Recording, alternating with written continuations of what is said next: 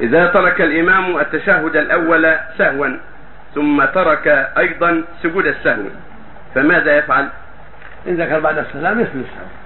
وإن طال الفصل سقط عند جمع من أهل العلم وإن قضاه في بيته فلا بأس نعم. أحسن وأكمل. نعم.